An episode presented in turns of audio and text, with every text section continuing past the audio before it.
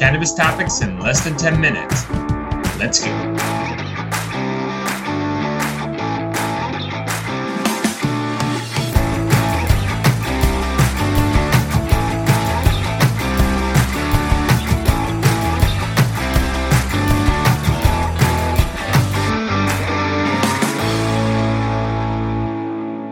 What's up, guys? Welcome back to another episode of The Dime. I'm Bryan Fields, and with me, as always, is Kellan Finney. This week, we've got a very special guest, breeder Steve. Steve, thanks for taking the time. How you doing today? Great, man. Thanks a lot for having me, guys. So, when did we take it from hobby to profession? How did that transition happen? When I moved to Vancouver in the fall of 94, I had brought a my harvest from that year, but also my seeds. And the next year, another guy I knew from Ontario that was an activist, I didn't know him well at the time, uh, Marc Emery, he was selling seeds at Hemp BC in Vancouver. He got busted, and I went down and and told the guy, I said, "Hey, I don't know if you're going to keep going or not, but if you're going to keep selling seeds, I want to donate a jar to you." So I donated him a jar of seeds, and then I came back a few months later to get papers or high times or something. And he was like, Oh, everybody loves those seeds. Keep, keep bringing them, keep bringing them. So he said, I'll give you two bucks a seed for all the seeds you can make. And I was like, I better start making some seeds. and then that's when I had to come up with a name for the seed bank, as it were. So I had like a list of names. And when I thought of Spice of Life, I was like, Oh, that's a perfect name. So I called it Spice of Life Seeds. So take us back in time. You were in Canada. How did we get to Switzerland? I moved to BC in 94 and then maybe 97, 98, I opened a grow store that made aquaponic systems and my super soil, which is all bio, of course. And then uh, American consultant slash expert that uh, is up from California visiting BC regularly, Rosenthal. He lined up a consulting gig and invited me to go in on it with him as a partner. And that was for three brothers that had probably the biggest operation in Switzerland. So that was early May of 99. So I went over with him on this two week consulting gig. And I said, man, I'd always said if I could just breed wide openly and pay the taxes and treat it like a normal business, I'm there, you know? So for our listeners at home that are interested in kind of learning like the very basics of breeding, can you kind of walk us through like the the the first step and like a, a small macro level of the steps that people would take, just as an example, so they can be familiar with with how it would work? It all starts with seeds.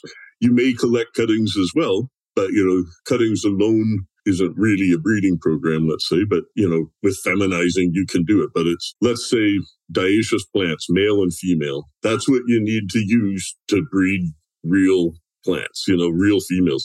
If you just want Hermes on Hermes after a while, just do feminized. You know, I'm not opposed to feminized, although I never released any at this point. I still will probably, but I never released any feminized because I was all, I've just always been so against hermaphrodites. So anyways, the point is, let's say you have 10 packs of seeds and there's 10 seeds in each pack and you say, I'm going to plant these out and pick my favorites. And maybe, maybe there's only two packs that you think, oh, these ones I really like, but the other ones, they weren't my favorite. So don't use them. You know, you really just have to be exclusive, you know, and narrow it down to what excites you the most and, and what you're going for in the plant. So I want to kind of take it back to the genetics. Obviously, you've seen your hand your your handful of genetics. Is that what inspired the living library of genetics? Well, the living library is uh, a long term project at this point where I started with a million seed search and I invited, you know, supporters to contribute seeds in the, and my thing was, you want to contribute seeds for me getting back going again? Let's look at everything together. So anybody that contributes, welcome to come and join in. Also have uh, other academics or journalists or aficionados are welcome to join. So I'm doing them in different locations. The next one happening is January 20th in the plains of Colombia, Los Llanos. And that's with a company I co-founded down there called Medcan. And we started that a little over six years ago.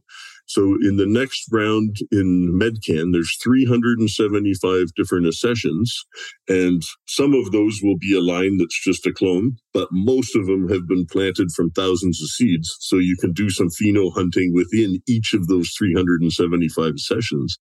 So you're really looking at plants from very high populations I have 60 acres fenced for seed work down there, right? With two armed guards 24 7. So I think it's a great opportunity for people that are really into it to come and see and select themselves any plants they want because we do formal registration of the genetics and then we export them with phytosanitary certificates to legal countries. So we license genetics to Spain and Canada right now, and that'll expand. And then those are for royalties typically. But the uh, to think of the beauty of walking into a field that's on the equator, so you can have equatorial stuff, but it's in the height of the dry season when everything finishes. In the rainy season, most of the Afghanica stuff won't finish, right? But in the dry season, everything finishes rock hard to its potential. It's super fun to see. And you can go through the blocks and say, okay, I'm going to spend the morning walking up and down African lines. Then I'm going to spend the afternoon walking up and down Asian lines. Then I'm going to go to the Indian section. So we've got landrace and heirloom stuff from all over the world. We've got all the new, new stuff that you can think of. And then we've got hybrids between them. Steve, I want to take you on a quick rapid fire. All right. The seed you're most known for. Ooh, I would have to say Shishkaberry, I think your all time personal favorite seed? Honestly, it was probably the parent of my tropical treat, which later became Tropicana, and that is pure Santa Marta Gold. I think pure Santa Marta Gold is really my favorite. If I had to pick one to take to the desert island, hands down. The, the best version I had of Santa Marta Gold was in the 90s, and I've strive to restore it from the degraded versions I find of it now. But to me, that's that's kind of my holy grail strain is the that strain. We can't say strain anymore, guys. That's only for viruses, right? Uh, only virus, there's only strains of viruses. What's your most knocked off seed? Easily sweet tooth or Shishkaberry. Has there been a, a seed or a crossbreeding of two seeds that have evaded you throughout your lifetime? Well, there's lots I haven't done there are definitely ones that got away that I regret not uh, either not seeding or not passing around cutting stuff. I've had, you know, the things that I didn't share, I lost. The things that I shared, I can always get back. And I learned that a long time ago where I said, oh, like the first time I found sterile females, these are plants with no pistils. So you can cover them in pollen and they won't make seed. You can grow you know, 10 acres of sinsemilla in the middle of a thousand acres of hemp and there won't be a seed in it, you know? But I didn't share those cuttings and I lost them. I've learned to recreate them and now I'm applying that to other lines. But for the cross that I haven't done, I don't know what that would be. There's, you know, there's certainly endless permutations of what that could be, but I, could, I can't answer that. I'm sorry. What is one fact you have learned about breeding that would shock or surprise others? I wish I had a clever clever response, but I cannot think of one. What's the first thing that came to mind? I'm still stumped. Nothing came. I thought the shoebox thing was pretty clever. That's, that's awesome. Oh, okay. If I wanted to start growing at home, what is the number one mistake you think people make? Overwatering. I think that I think that's the first mistake I've seen most people make is overwatering. When you started your journey in the cannabis space, what did you get right, and most importantly, what did you get wrong? It's a good question. I think the thing I got right was just doing it you know, where it didn't have any shame about it. I knew I could get in trouble for it, but I felt like I just had the conviction that I was willing to stand up and do what was right. I mean, I had CNN come to my garden where I had 1,500 plants in my backyard in Vancouver before medical or anything, right? So, I mean, I was going out on a limb with no shame. And part of that was, um, what really stood me in good stead was I had no shame about doing it. I just had the conviction that I felt, you know, indignant about being prevented from doing it. So it was really the mindset that you could do it. You know, what I got wrong was probably being too trusting. And often I, you know, in, in any kind of business, that can be a setback for you if you're you know, you have faith in people to treat you the way you want to treat them, you know, that you want to be treated the same way you'd like to treat others. And the world's just not like that. So, Steve, for our listeners, they want to get in touch and they want to buy some of your seeds. Can they still do that? At the moment, no, but they, well, they can uh, get in touch. And when I have seeds ready for my new release, I've been working on stuff the last few years. I expect over the next year I'll be doing my first releases in close to 20 years. So that'll Yeah. be that'll be exciting. But go breedersteve.com and if you're signed up for the newsletter there, you'll be sure to hear about it. I've I've had that site up now for maybe four years or something, and I've never sent out a newsletter.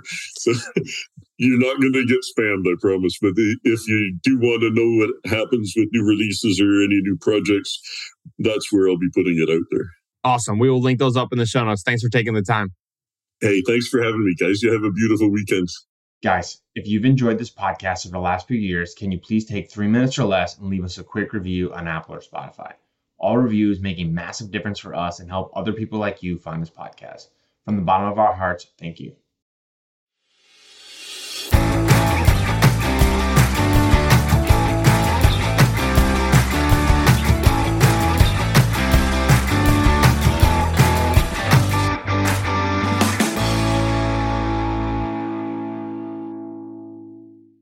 Thanks for listening to today's show.